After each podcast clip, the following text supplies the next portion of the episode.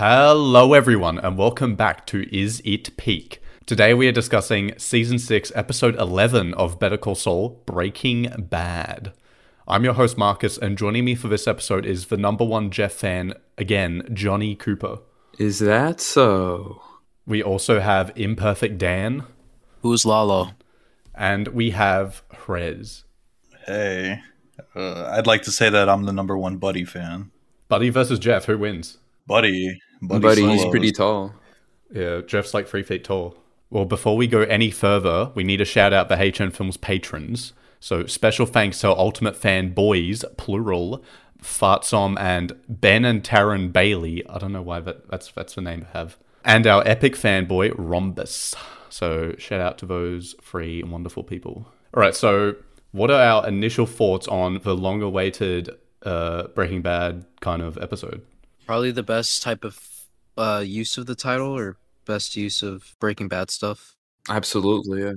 You know, they had Breaking Bad stuff, and then they had a, you know, um, Gene, uh, Jeff, and Buddy. You know, Breaking Bad. More, more so Gene. You know, a lot of parallels to what was happening with Breaking Bad.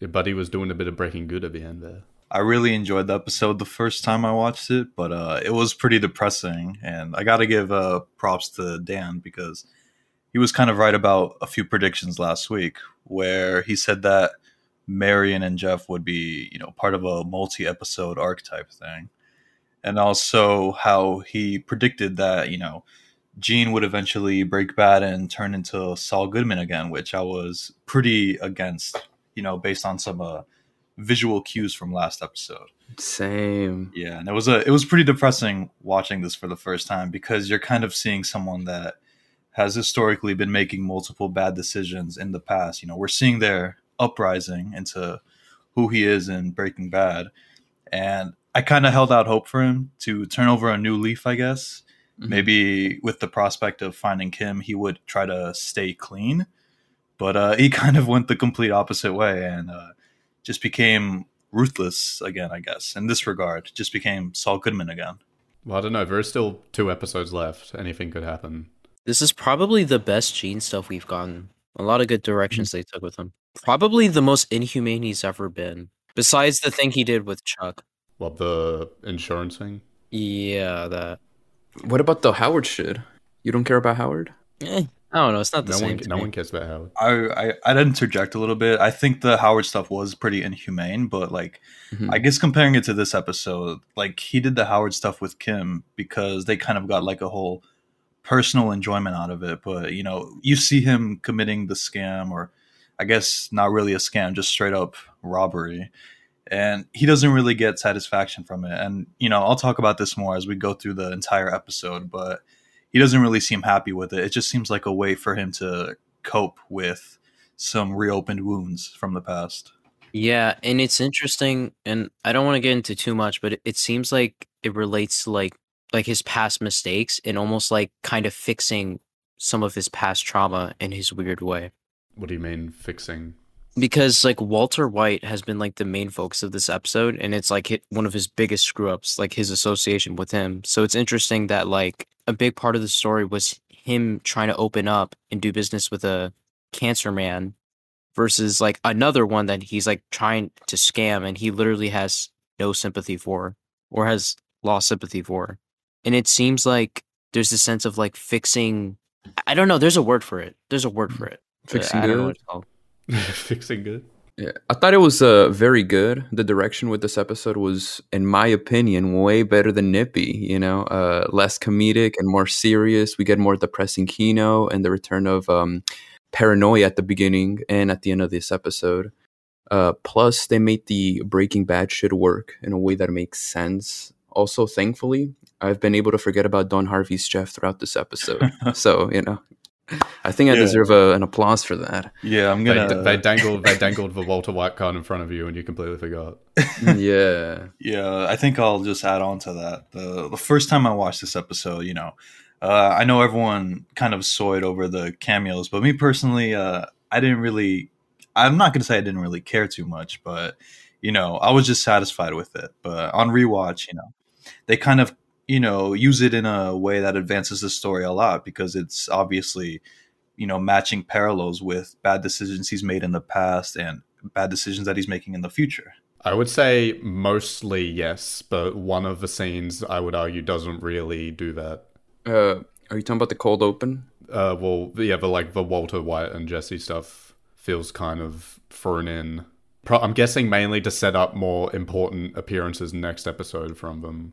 You know what? I'm gonna agree with you there. You can kind of see, like with the with the other scenes where he's talking to Mike, and we'll yeah, get the into Mike this- one. Yeah, Yeah, the Mike one was really good, and also him at the end going into the school. Those ones are obvious. yeah. the I- parallels, but the mm-hmm. Walt one just feels kind of like we have to put them in somewhere. maybe they just wanted to put Jesse in somewhere. I think that scene made sense because that was again the first time they like had that official meeting, right? Like where they talked about decisions, like in terms of like uh making deals. Like didn't Walt say like he was gonna give him like 80k or something? But um yeah, a lot of it is like fluff, definitely fan service fluff, but at the same time it is setting up stuff. So I didn't mind it much. Yeah, a lot of my current criticisms with like this and the last episode of my current story projection will depend entirely on how it goes in the last two episodes. Like, if they fuck it up at the end, then this, this, these episodes are gonna feel worse. But if they stick the landing, then all will be forgiven. So what I'm what I'm hearing is that uh, Jeff should have been the main villain. That's what I'm hearing. that is definitely not what I'm saying. I guess this is a, a good segue to the opening scene, right? Yeah. Um. Did anyone on Earth expect um them to actually like do this? The whole recreate thing from Saul's perspective. I guess it was kind of obvious that they were going to do that. I didn't think they were going to do this specific scene though. Yeah, I, I thought it was wonderful that they did it from like a different type of perspective. Like we got Mhm. to see like seconds before he says like the iconic lines. First watch, I didn't really expect them to, I guess, recreate the scene. I guess I was more expecting them to make new scenes. But like Dan said, I'm pretty happy with this overall because we see a new point of view. You know how terrifying it was for him. You can see him panicking with everything, muttering different phrases in Spanish about how he has money. Yeah, exactly. Before he says those Mucho dinero. lines. Also, I think um they mainly did this recreation cold open thing because they wanted to have that scene later on when they're in the RV, but they couldn't just have that, so they needed to set it up with the cold open, so that's why it's there. And just because it's cool, I guess. The music was pretty scary in that. Yeah, the music was fucking awesome. yeah. They were going hard for no reason there.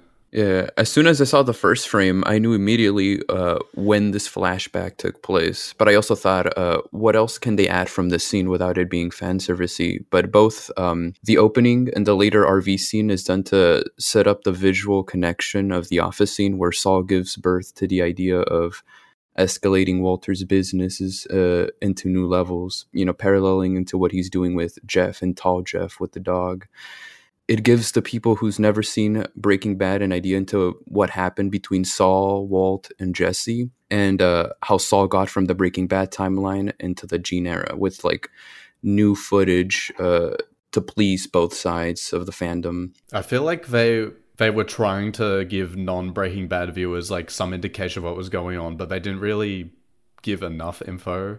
But at the same time, if they did do more, like actually showing more of like the meeting between Walt and Saul and whatnot that we actually saw in Breaking Bad, like it would have just felt irrelevant for people who have seen Breaking Bad. So Also, another thing is, uh, can we talk about the new opening? Because nobody has really talked about it like that. But well, yeah, what I, I couldn't even couldn't even figure out what that footage was supposed to be.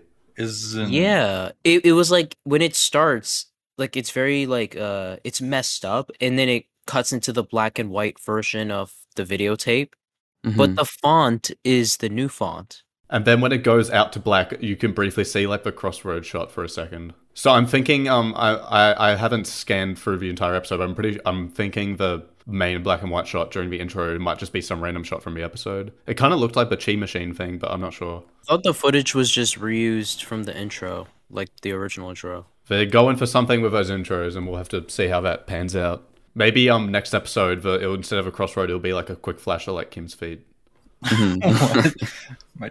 This dude. Because next episode is the solo Kim episode. Um, should we move on to Francesca living with like two stoner w- losers or whatever? yeah, Francesca the goat. Like tenants or something? What were they? Yeah, I think they're like tenants. I think she's supposed to be some sort of landlord. I guess. Maybe, yeah. I mean, they do they do complain that they pay rent and that she just can't leave, you know. But they also call her for maintenance purposes. So Mhm. I'm not Yeah, really yeah, sure what the relationship is there, but I guess it's not supposed to be important. Yeah, I I don't think we're going to see those two quirky characters again. Uh, I do think she's a landlord. I mean, isn't that what landlords sometimes do? Like they come in and like fix stuff. I don't think landlords personally like come down and try to plunge sinks, but you know, Mhm. maybe she's just a different type of landlord. I don't know. It it, it is a pretty small apartment. And then she sees the time and uses that as an excuse to get out of there because she has to go pick up that fucking phone that they set up in quite a ride at long last. Yeah, and everybody uh, was like, for years they were like theorizing who could it be? Is it like Kim, Howard, or or you know, I mean, or Bill Oakley, I guess, or Cliff Main's son? But nope, it's just Jimmy. Who thought it was Cliff Main's son? You know, uh, I was gonna say, I was wondering, is that supposed to be the phone call? I mean, it probably is, but like, Yes. you know, in quite a ride, he's saying, "Say Jimmy sent you," and No, that was in regards to the um he like gave her like a number for a lawyer and that was when he said the Jimmy sent you thing. So that's like not the phone oh, call. it's not related to the phone call. And we we still don't know who that is. I guess it's just Cliff Main or someone. it's I probably mean- not Bill Oakley because she. Oh yeah, Goat Oakley.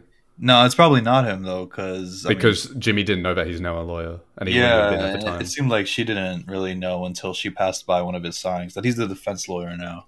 Yeah, and he's also gay. It seemed like they had calls. They've called each other before. Did it? It's I don't know. It kind of seemed like that to me. Like because the Gene stuff was like what? How many years after Quite a Ride or Ozymandias? Whenever it happened. Only a couple months. Yeah, because like Jesse was in prison for like eight months or something, and then this takes place like a month after uh, Walter dies and Jesse uh, goes to Alaska. Well, it has to be within a year because when Gene leave, when when Jimmy leaves and tells Francesca to call, he says where you're going to be on November 12th or whatever the date is. He doesn't specify what year, so it has to be that year. so November 2010 or October. Yeah, yeah, 2010. Yeah, I couldn't really get a grasp on it. Like there was a certain, I guess, sense of familiarity. It kind of made it seem like they've had numerous calls, but I mean, I think the obvious, I think the obvious implication is that this is the first time, right? Yeah, mm-hmm. Yeah. Okay. But yeah, congrats to Bill Oakley, man. Holy shit, he became a lawyer. he's followed in Saul's footsteps and took took his place. You know. Yeah, I thought that was pretty epic. One of my favorite parts of this episode was seeing what happens to him. Yeah, and it sets up Bill Oakley defending Saul in the finale. We can add Oakley now to the new dream team of like Kim, Erin Brill, Omar. etc. Howard- defending defending Jimmy in the finale. Howard Zombie. Uh, it was kind of, it was kind of good to get an update on Skyler. I guess you know. If we got updates on fucking everyone. Shit. Yeah, you know. yeah, basically. And I guess uh, in this time, we didn't necessarily see Gene's reaction to Walt dying. He kind of already knew in this one. Well, yeah, he probably watches the news. Would some of the things like she gets updates? Like, did he really not know that Skyler got a plea deal, or was she just saying that for the hell of it? Yeah, I, I'm not sure about that to be honest. I mean, wasn't that news pretty big? Like the Walt family, like everything around that. Yeah, I mean, Yeah, it was literally, pretty big. Yeah. I mean, dude was like the most wanted like drug lord or whatever. I do wonder what deal Skyler got because, you know, even though Walt died and, you know, Walt Jr. got the money in Breaking Bad, I mean, he never was really in custody. So I feel like it was natural that the DEA or more like the federal government would just go after Skyler. Yeah, well, now because Skyler got a deal by, so we now know that they dug up Hank and Gomez's bodies because she gave him the ticket or whatever. So Skyler got out. So now they're just looking for like literally anyone, which is why they're like targeting, they're like trailing Francesca. Okay, but real fans, real fans know that in American Greed they confirmed this. Wait, do they? They confirmed that that how they found Hank and Gomez's like they found their dead bodies there. I it was interesting that they said they found uh in the news like she was like oh they found Jesse's car in like a border or something and I was like wait so what is that referring to specifically? It's referring to, uh, I think, Skinny Pete driving his car. Badger. Badger, my boy Badger, oh, dude. all right. It was Badger. It was Badger. Uh, he drove it. You remember the plan in El Camino? He drove Jesse's car, and then Jesse, you know, took one of their cars. True. Yeah, the feds think that's where Jesse went into hiding in Mexico, and you know they'll always be looking for him uh, there instead of anywhere else in America. So Badger's Just a like real one. Nacho. Nacho's dead, bro. yeah, he's, dead. You know, I've been waiting since 2015 for updates on what happens to the Breaking Bad characters, especially Skyler, Walt Jr., and Huell. and it was uh one of the main reasons why I started Better Call Saul because I saw that they show like four to five minutes of what happens after Breaking Bad through Gene. Now we don't uh, hear about Walt Jr. because uh, this is only a month after Felina and El Camino, so it hasn't been like his birthday yet.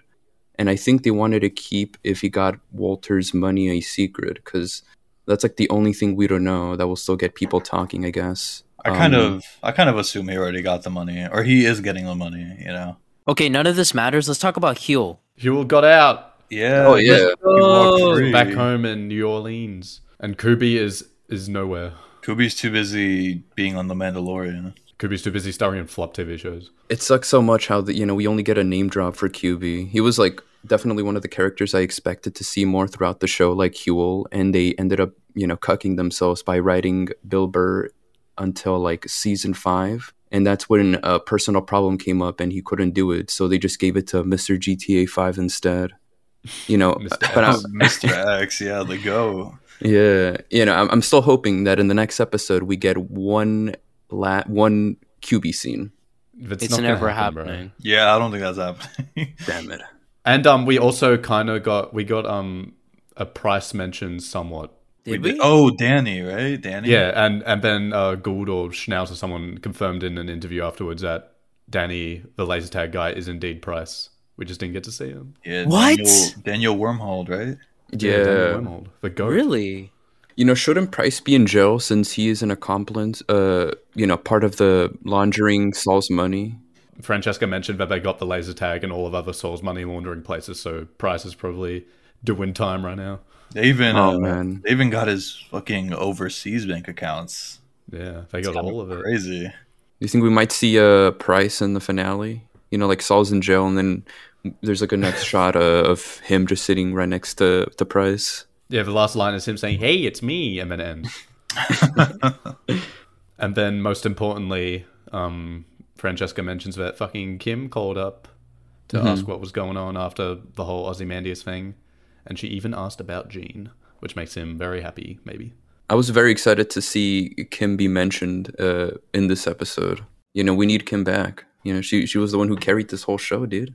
yeah, exactly. So people in German translated the uh, what what Gene says to to Kim and vice versa. I think. Uh, do you guys have that translation? And also, someone like um managed to like isolate Saul's like dialogue, and like you can actually hear him saying some of the stuff. He's talking about how like he do- he's talking about how he doesn't want to turn himself in and some other shit. The point is that he is talking to Kim on the phone, and some people, aka Dan, thought he was not talking to Kim. It wasn't just me, bro. I saw lots of people think that Kim has cancer and that's why Gene got pissed, but the German translation, which was louder than the English one, disproves that. But uh, now I'm wondering how Saul and Kim will ever meet again since they are in even worse terms now, right? So Yeah, I think anyone who was kind of expecting a, I guess, a happy ending where they end up together was kind of fooling themselves. I was expecting that like before the season started.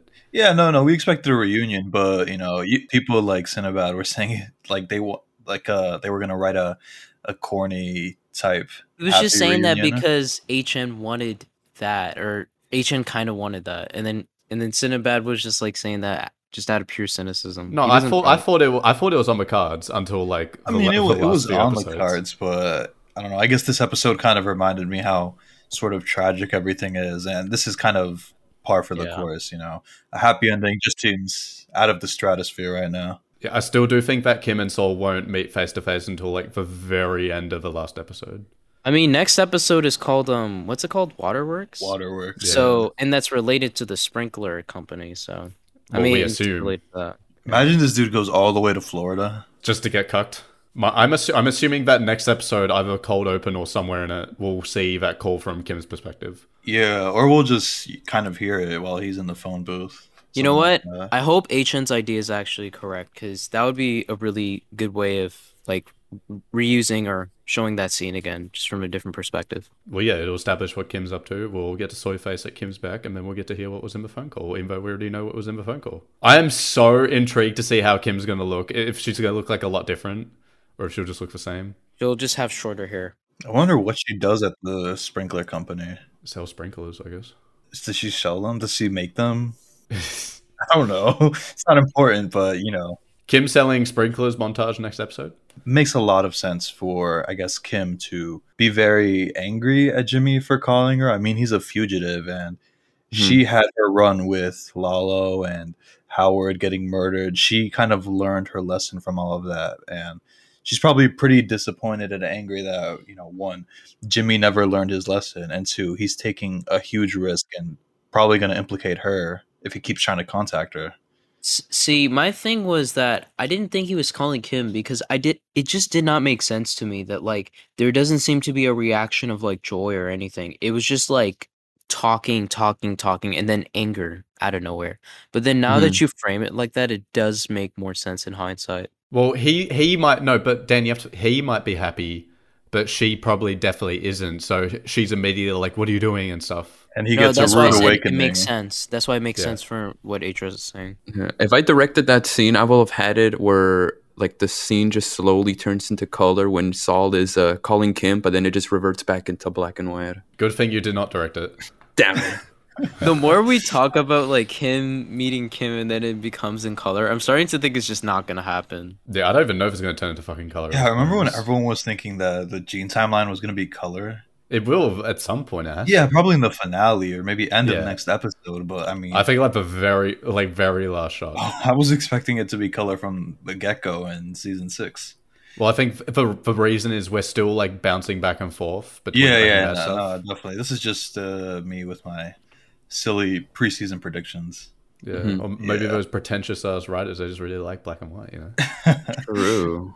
You know, uh, Francesca said that Walter's death only made it worse for the surviving uh, low level players who remained in the Empire. But who is still alive? That is in Heisenberg's business.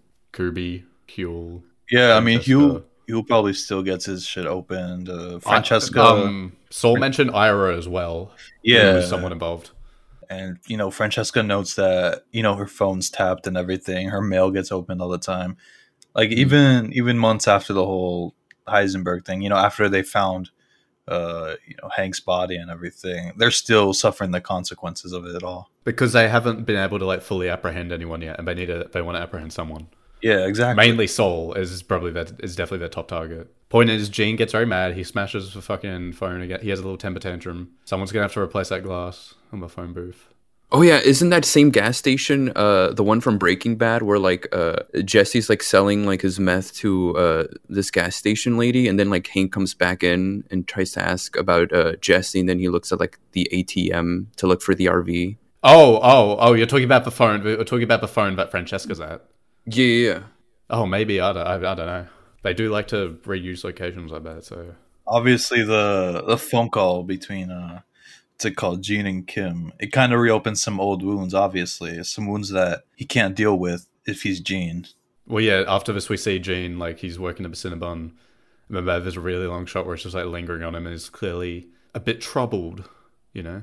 Which then leads to him going off to Jeff's house to get things going again. You can kind of say that you can kind of link his motivation for starting the scam to I guess you know the money prospect because he just kind of lost all of his shell businesses but it's very obviously clear that he's not getting any sort of uh, pleasure from it. He's not getting any satisfaction the way he pulled camp uh, he pulled scams with uh, Marco and Kim. He's uh, obviously just doing it just to do it. Yeah, um, money's clearly not an issue for him because he still has those diamonds from season five and stuff. From a bigger perspective, it just seems to be because he like literally cannot revisit like anything from his past. Like he lost his money. Uh, he was trying to like you know reconnect with some of people from his past. He couldn't do that.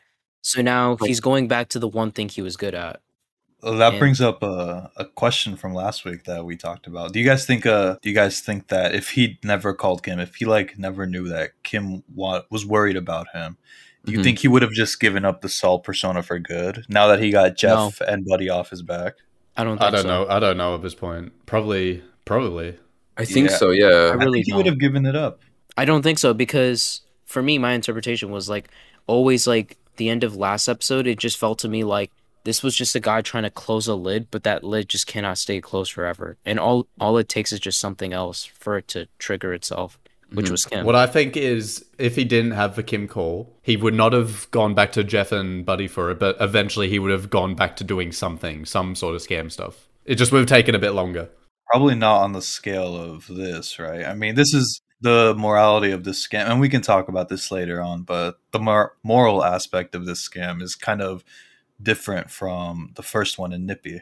There's not even like a shitty ethical justification like back in Hit and Run when he was talking to Huell about their reasoning for going after Howard. Like there's literally nothing like that. It's just being a dick.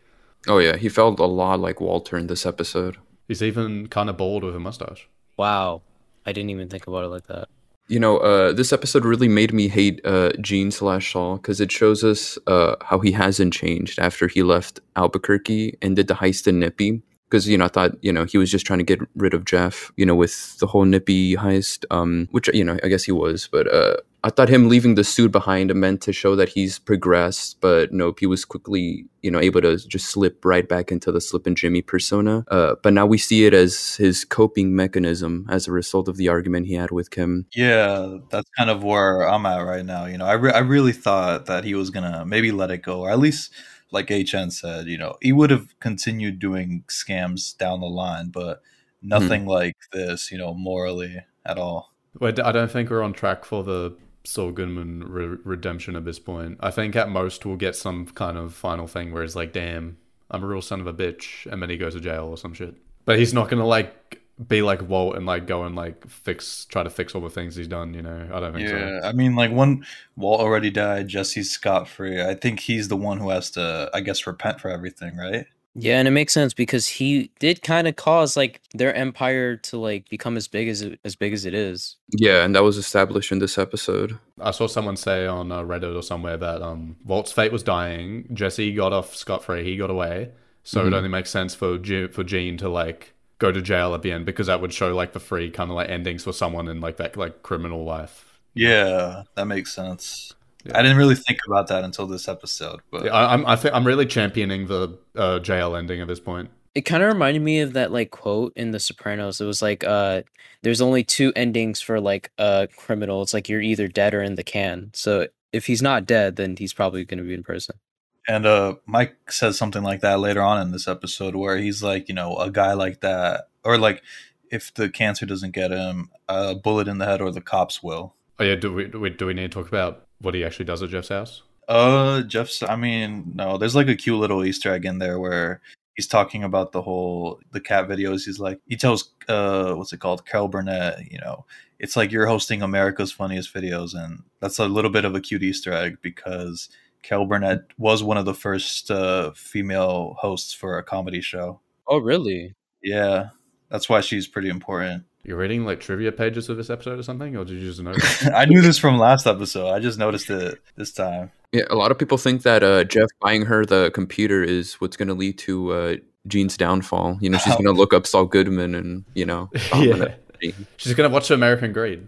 I don't know. That, that might actually happen. I'm, i think that might be how they uh, make that American Greed thing canon. What setting do you think the show will end on? Do you think it'll end in Omaha, Albuquerque, Florida? Where? Uh, I feel like Florida because like after this episode, I don't see any reason why Kim would go up to Omaha. You know? Yeah, yeah, and we absolutely have to have that face to face reunion unless unless he does just get arrested in Omaha, uh, Albuquerque, and the last scene's Kim coming to visit him in prison, maybe. But I don't know. I feel a little silly because I think in the first few podcast episodes I was in, I was kind of mentioning how they were setting up Kim to move back home to Nebraska, but obviously that's not the case at all. She's in Florida now. It moved to the exact opposite opposite location. Yeah, she's so far away. Well, they said that Kim would suffer a fate worse than death, and I guess living in Florida has got to be up there. Um, I guess we can go into the specifics of the scam, right? Gene's doing some karaoke, which immediately was winter flashbacks. He's not singing for "Winner Takes It All," though, thankfully. And he uses a different name, Victor. Yeah, Victor from season two, episode one.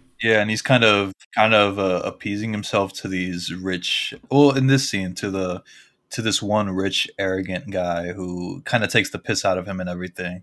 Did anybody else think that that was supposed to be like a replacement for Marco? Like that was like his new best friend or some shit? Or was that just me? I think it was just you. I did took it a little more seriously at first. I was like, wait, does he just have a new person that he talks to? But then uh, as they kept talking, I was like, okay, yeah, this is a part of something. Yeah, yeah, I was thinking that too. I was like, uh, what's he doing right now? Is he just going out in town trying to, I guess, get drunk to hide his pain from the phone call? But you know, as it goes on longer, you see what he's really doing. Well, yeah, once he calls him Victor, it's obvious.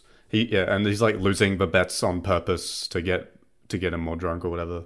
Wait, uh, Mhm. just just one question: Was Victor the name that he used in Better Call Saul when he was doing the scam with uh, Ken and Kim? Yeah, and Kim was Giselle. Victor was Yeah, okay, I was thinking that just now. Yeah, Yeah, and the guy he pranks or trolls is the guy from Home Alone. Did you guys notice that? Wait, is he really? I haven't yeah, seen Home the the bully from Home Alone, Buzz. I touched on this a little bit earlier, but you know the the moral aspect of this scam is much different from Nippy, where you know he's just sending Jeff into a, a department store with no one in it just to rob like dozens of things. Whereas here he's getting these guys drunk, I guess, or he's sort of appeasing to them, uh, making them feel like on top of the world, and then he gets Jeff to just straight up, you know, drug them and put them to sleep. Well, yeah, and yeah, he's trying to. He's like getting him to drink more, and then he's pretending to drink by having that like thingy he has under his shirt. Yeah, the fake little. I, di- I I didn't know what that was at first until afterwards. hmm like a Mario Sunshine type shit. And then uh, what's it called? Buddy hops in and he just straight up uh, breaking and entering and taking photos of you know the credit cards, the IDs, the medical stuff, the financial documents. For Yeah, I literally guess- everything. Does he just have that dog with him to look less suspicious when he's outside? Maybe it's for like alarm purposes, like the dog would bark is if that, he's. that is yeah, a well why trained is dog. the dog inside the house? Yeah, that's what I thought. Also, did anybody else get like Mike vibes from this guy, Buddy? Because like that's what Mike does in the early seasons, That's, yeah, that's kind of kind of what Mike did at um, Chuck's house. He was taking photos. and like Betsy's place as well. I got more like Jesse vibes from him towards the end, unironically, just the slightest hint of Jesse. But No, actually, I agree with you with that. But yeah, he has some sort of moral compass. Well, the music during the buddy scene is pretty damn great. The music's just been amazing all, all season. I can't wait for that shit to drop. But uh, after that, we get our first big flashback, or I guess our second. We get what literally what every BBU user and Reddit user on Earth has been waiting for: Walter and uh, Aaron Paul. Oh my god. At first, when Jesse showed up, when the very first thing he said, I was like, "Oh no, this is so off." But the second time I watched it, it wasn't nearly as bad. In terms of looks, I think he looks like as good. He looks good, like way better than El Camino. He looks so much better than he did in El Camino. Yeah, He doesn't have a end. he doesn't have a he doesn't have a soccer ball face anymore. He's like it's just his voice is so deep, it just throws me off. Yeah, I've been seeing a lot of people on Reddit kind of saying that you know Bob Odenkirk slips effortlessly back into Saul Goodman, but Aaron Paul doesn't. But I kind of disagree with that. It's not about sounding the same. It's just how you act, right? I I thought the way he acted was like off as well. It was like he was drunk. Um, no, I mean no, because like in the scene, it's like they're trying to be like very like nonchalant. They're trying to like make sure like you know Saul doesn't know too much. So J- Jesse, he's not like as energetic, you know. It was also nighttime, and they were like, yeah, digging up uh that thing for Saul, you know, to put Yeah, him in. like Jesse was probably tired at that time. This is probably as best as he could have looked, especially you know it was probably intentional with all the lighting in the RV. and Yeah, it was dark as fuck. It it's probably way better than I don't know Disney Disney's version of this, which they would have just made a CGI Jesse. Well, actually, they didn't uh, CGI Anakin and Obi Wan. CGI Jesse with the AI voice. Yeah. Some people legitimately think like they should just recast like uh, Jesse in that scene. And I'm just like, it's really not that big of a deal to me. It might also be the fact that like uh, uh, Saul and especially Walt are like perfect. Yeah, Walter looks exactly like he was in season two. Here's why it's a bit of an unfair comparison. These are like middle-aged characters played by middle-aged actor, like old actors, right? It's not Mhm. that hard compared to like a 40-year-old playing a 20-something-year-old. Honestly, this is gonna probably be a bit unpopular, but you know, I wouldn't have minded a recast. What? I, I Of, wouldn't. of Jesse? I wouldn't have really cared that much. Yeah, I mean, but I'm man. glad Aaron Paul mean, came I back. would have because I don't think anybody could do Jesse better. That would have been a hundred billion times more distracting than like a deep voice. Maybe, maybe. Okay, that'll- Exactly. That'll, be my hot take of this episode. Yeah. I think this eh, this is like an El Camino too, but like I feel like when Jesse talks in a lower voice, he just doesn't sound like himself from Breaking Bad. But when he talks in like a higher, like he's yelling, that's when he sounds like himself in Breaking Bad. Yeah, he just he was just talking quietly the entire time. So I mean, I- I'm still really glad Aaron Paul came back to do it, and he, he probably did some work, I guess, to look more like young Jesse. You know, I don't know what Mhm. he did. Maybe he just lost some of. I think that was probably uh, there was probably a lot of makeup as well. Yeah, I mean, I heard that he lost weight for Westworld too. So Bryan Cranston though, Jesus. amazing. And they got yeah. around that whole little ball cap thing by just putting those little ski masks on. Yeah. I wonder though, because you couldn't even see his hair. I wonder if that yeah, was next like, ep- next episode he'll be walking around with a Heisenberg hat on. Just so you wait. Goldie, please. We need Goldie Walt. We need Walt with the full beard, please. Yeah, the goat. Yeah, that's what I was waiting for this episode. So I was a little, I was just a little disappointed when it was just mustache Walter. But you know, Well, we, we, still got next episode. I will say, um, I do like how the entire purpose of like this scene was to essentially establish like their entire relationship. Like Saul, he kind of figures out like, oh, you're Heisenberg, and then like, and he's just like, oh my gosh, like I, I should be in on this and everything. And then also we get that classic Breaking Bad nostalgia with the Walt and Jesse banter. I'm glad that felt just like Breaking Bad. There's a bit of a sub purpose to it when uh, Jesse mentions Lalo. We see sort of that uh, bit of that old trauma reopen up with Saul right there. Holy, that was so amazing. I was I, I was shocked when it was Jesse of all people bringing up Lalo. I didn't even think they'd bring up Lalo again. Yeah, I seen I seen some people on TikTok talking about how it felt forced or something, but I mean it makes complete sense that this Mhm. dude from the streets and everything, he's never heard of Lalo, but Saul's terrified of him. He'd obviously be curious. Yeah, I was waiting for him to say, yeah, Lalo Salamanca. You know, so you know, Walter and Jesse can like look at each other and be like, oh, we we killed, uh, or we we we teamed up with one of his um cousins or some shit. You know, I think that would Yeah, have been glad glad they didn't do that. That would have. Yeah, I'm, I'm glad they didn't do that, but it would be funny if like he did say Salamanca and then both of them just look at each other and not say anything. When um Walt turned the keys for the thing and it didn't work, I thought we were in for four days out, part two plus Saul. Yeah, I thought, I thought the scene was very good. Uh, my friend uh, who was watching it with, uh, he was expecting like way more, but There's still more coming, so unless I just lied. And obviously the best part of the whole scene when uh Walt's coughing comes back and by the ways I don't know how he he got the cough perfectly right. It sounds just like Breaking Bad. Just seeing Saul's reaction to that and then obviously that plants an idea in his head like, yeah, I should probably help this guy out in my own tiny sympathetic brain way. Um I don't think it was really sympathy. I'm not gonna lie. Uh, No, it is because he literally did not had to stick with him. Like obviously it was for the money, but him having cancer played a role. The only role it played was him wanting him to cook faster so they can make. Yeah. I don't really see much sympathy in Saul's mind when he sees Walter. Bro, I, I think he just his mostly reaction, his reaction to when he saw Walt coughing, and then I like him mean- realizing that he had cancer afterwards. I mean, yeah, he's probably shocked by it, but I don't think he does it because you know he knows this guy's gonna leave the earth soon. He obviously he's probably just doing Obviously it for the not, money. but like Yeah. it's, I, there's some level of sympathy there. That's just my Plus, point. whenever Walt's cancer's brought up in season two of Breaking Bad with Saul, Saul's always just like, "Oh man, like we could have made so much more money," you know. He, I don't think there's, I don't think sympathy's playing much of a role at all. I mean, the fact that he literally chose Heisenberg over like literally anybody else, I don't know. That kind of does say something about Well, what do you mean anybody else? Who else is cooking? 99? literally what Mike. Well, when Mike was like recruiting those lists. Okay, we should probably get there, or we'll, when we get there, we'll talk about it. After after they fucking drive off, there's this crazy ass transition where it's like the grave and then Gene's in the grave and it's the bed. He's in bed. thought it was and for a split fucking set, yeah, I thought it was gonna be fucking Lalo. Oh my goodness, bro! I was so shook. I was like, "No way, they're doing Lalo." Now we're gonna cut to Lalo's decomposing body. I mean, later on when we get that the next scene after this, which is like kind of a, another montage of the scam and everything, you kind of note these directorial choices, like when he's putting the drugs or the barbiturates in the water bottles, and you see the corners, like each of the corners of the screen, there's like a hand. I mean, if we're gonna talk about directing choices, there there has been a lot of like fade to other scenes.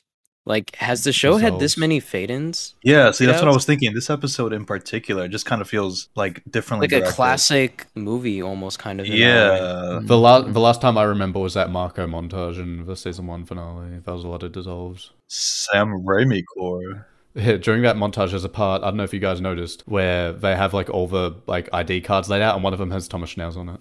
Oh, really? Really? Like it, just his his photo. Yeah, it was like right in the middle of a screen. I saw it immediately. I like soy faced up a screen, and then it cut. They're just shoving him in anyway. He's on cheese. He's on fucking ID cards. And during this, uh, what's it called? This montage.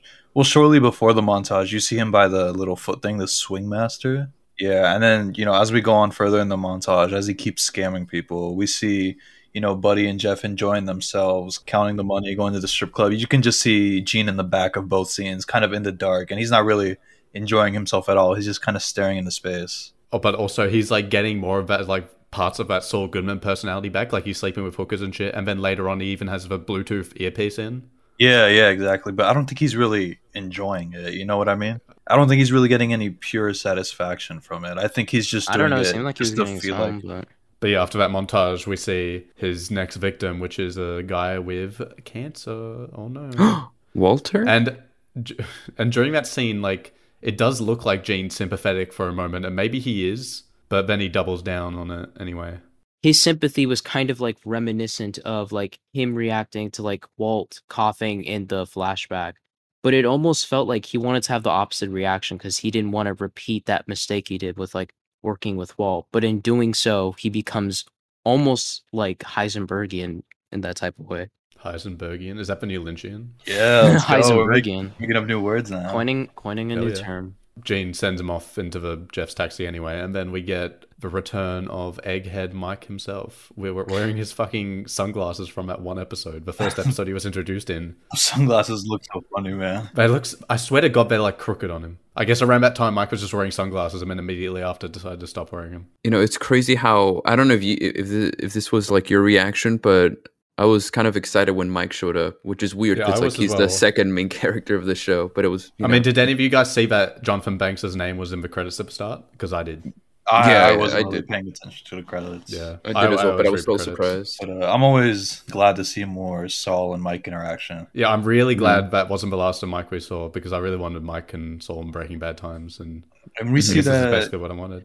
you know we see that they're still working quite a bit together like i know some people were saying that mike kind of holds resentment for him but uh yeah i mean but it still seems like they work a lot together like mike's basically reporting on four different people that he was sent to investigate for saul I feel like they have like a they have like a rapport going. I think HN kind of he kind of like said it perfectly like a few episodes ago, like how Mike only like kind of tolerates him because like they have shared history. No, but I feel I feel like they have they have like they have like some level of like chemistry with each other. Yeah. Some type of respect, but like yeah. I just I'm kind of mad they've just glossed over the fact that Mike told Kim about the Lalo thing and not Saul.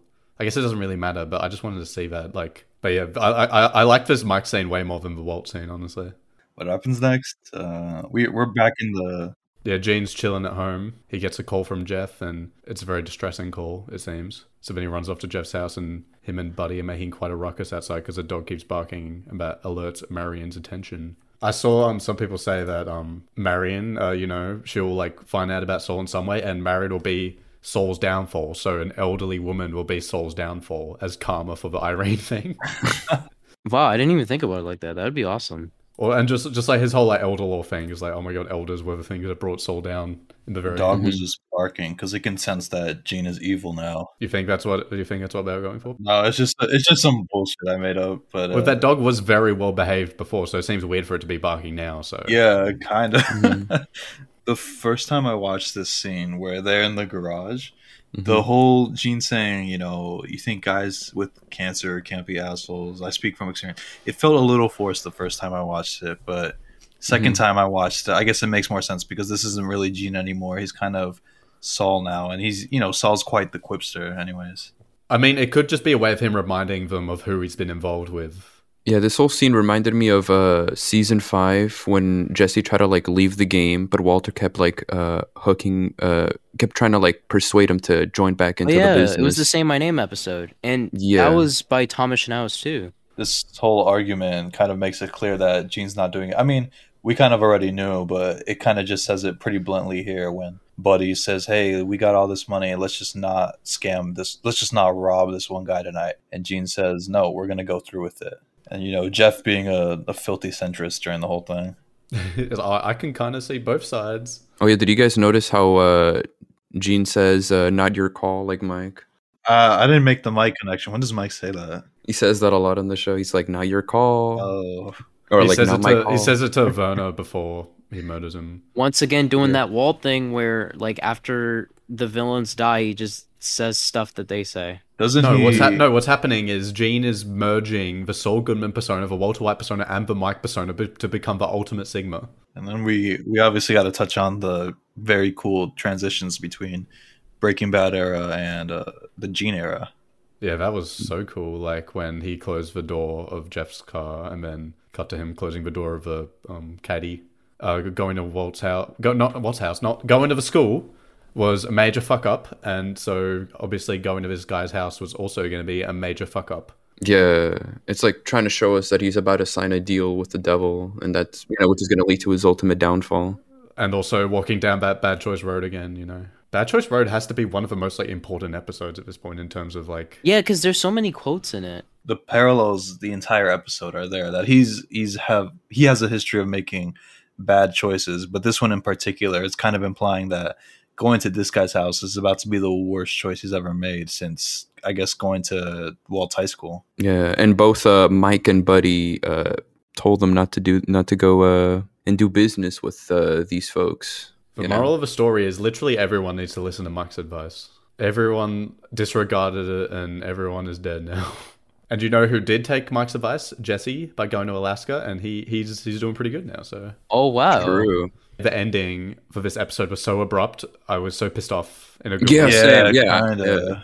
Yeah, but they, they really got me hooked in, and uh, you know they just ended the episode like that. You know. But yeah, do we think this teaser is fuckery or you think I I mean, well, it has to be, right? I mean, the police are definitely going to that house. The question is, if, is Gene still going to be there when we get there? Pers- personally, I don't see, I don't see Gene getting arrested now, unless the entire last two episodes are about his like trial or whatever, which would be fucking awesome. But I, I just don't see it happening at this point. It doesn't seem like the trajectory they're aiming for. it's honestly kind of surreal. We're already at the penultimate episode.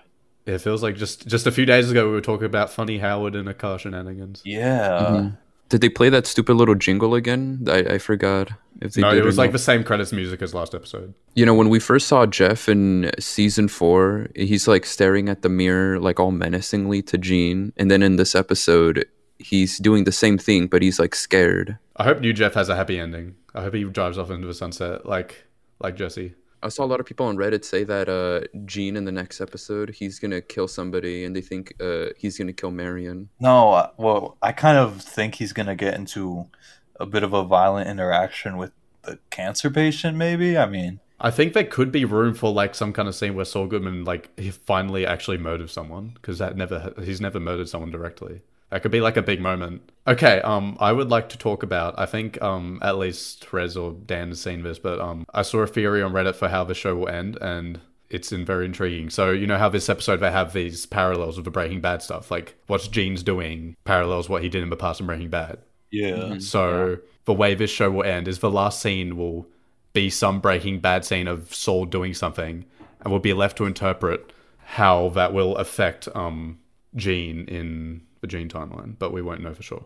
I really want them to do something like completely out of left field. Like I don't want the ending to just be like he goes to jail, but like there is nothing else to it. Like I want there to be other stuff to think about. I think in it like a somewhat ambiguous ending is like definitely gonna happen, although I don't think I would honestly like that entirely. Yeah. Sopranos ending. What's going on in the next episode? Is Kim in next episode? Yeah, Kim. There's gonna be some Kim focus at the very least. Uh, I don't think we're gonna see Kim anymore until. Well, I mean, I, we are gonna see Kim, but not until like the finale. So why is it called Waterworks then? I mean, I don't know. Uh, I think we see her phone call from her perspective. That's what I think. Maybe Gene makes the drive to Florida next episode, trying to outrun the cops from whatever happens at the cancer patient's house. You think they might do like Gene drives all the way to Florida, rocks up at Kim's house, he looks through her window and sees her having a happy life with her family, and then so he's just sad, so he just turns himself in. That's Oh such a gosh. creepy thing, though. It'd he like looks through a window and she's living a happy life with uh, Ken Wins. Um, final rating slash whatever. Uh, Dan out of ten, out of whatever. Once again, my favorite episode of 6B and probably the best since 607. Damn. Okay. Uh, Rez. Uh, first time I watched it, it was like a nine, but I think it's more of like a, I guess a ten. It's pretty arbitrary. I love the episode, but I still think six oh nine is better. Uh, Cooper. ten out of ten. Uh, best of this season or whatever. Uh, no, the best of the season is still plan and execution. Yeah, um, I'd say it's like a nine out of ten. I guess I I I originally had Nippy at a nine, but I lowered it to an eight because I guess I'm a hater. But like, there's like several episodes from this season that I like more. But out of just like six B, I would say Fun and Games is better, and also Point and Shoot. Yeah, I mean it's pretty it's pretty awesome that anyone can name most of these episodes as their favorite, and it's valid. You know, So that's all we have to say about season 6, episode 11 of Better Call Saul Breaking Bad. We'll be back next week to discuss the penultimate episode, Waterworks. Thanks for watching slash listening.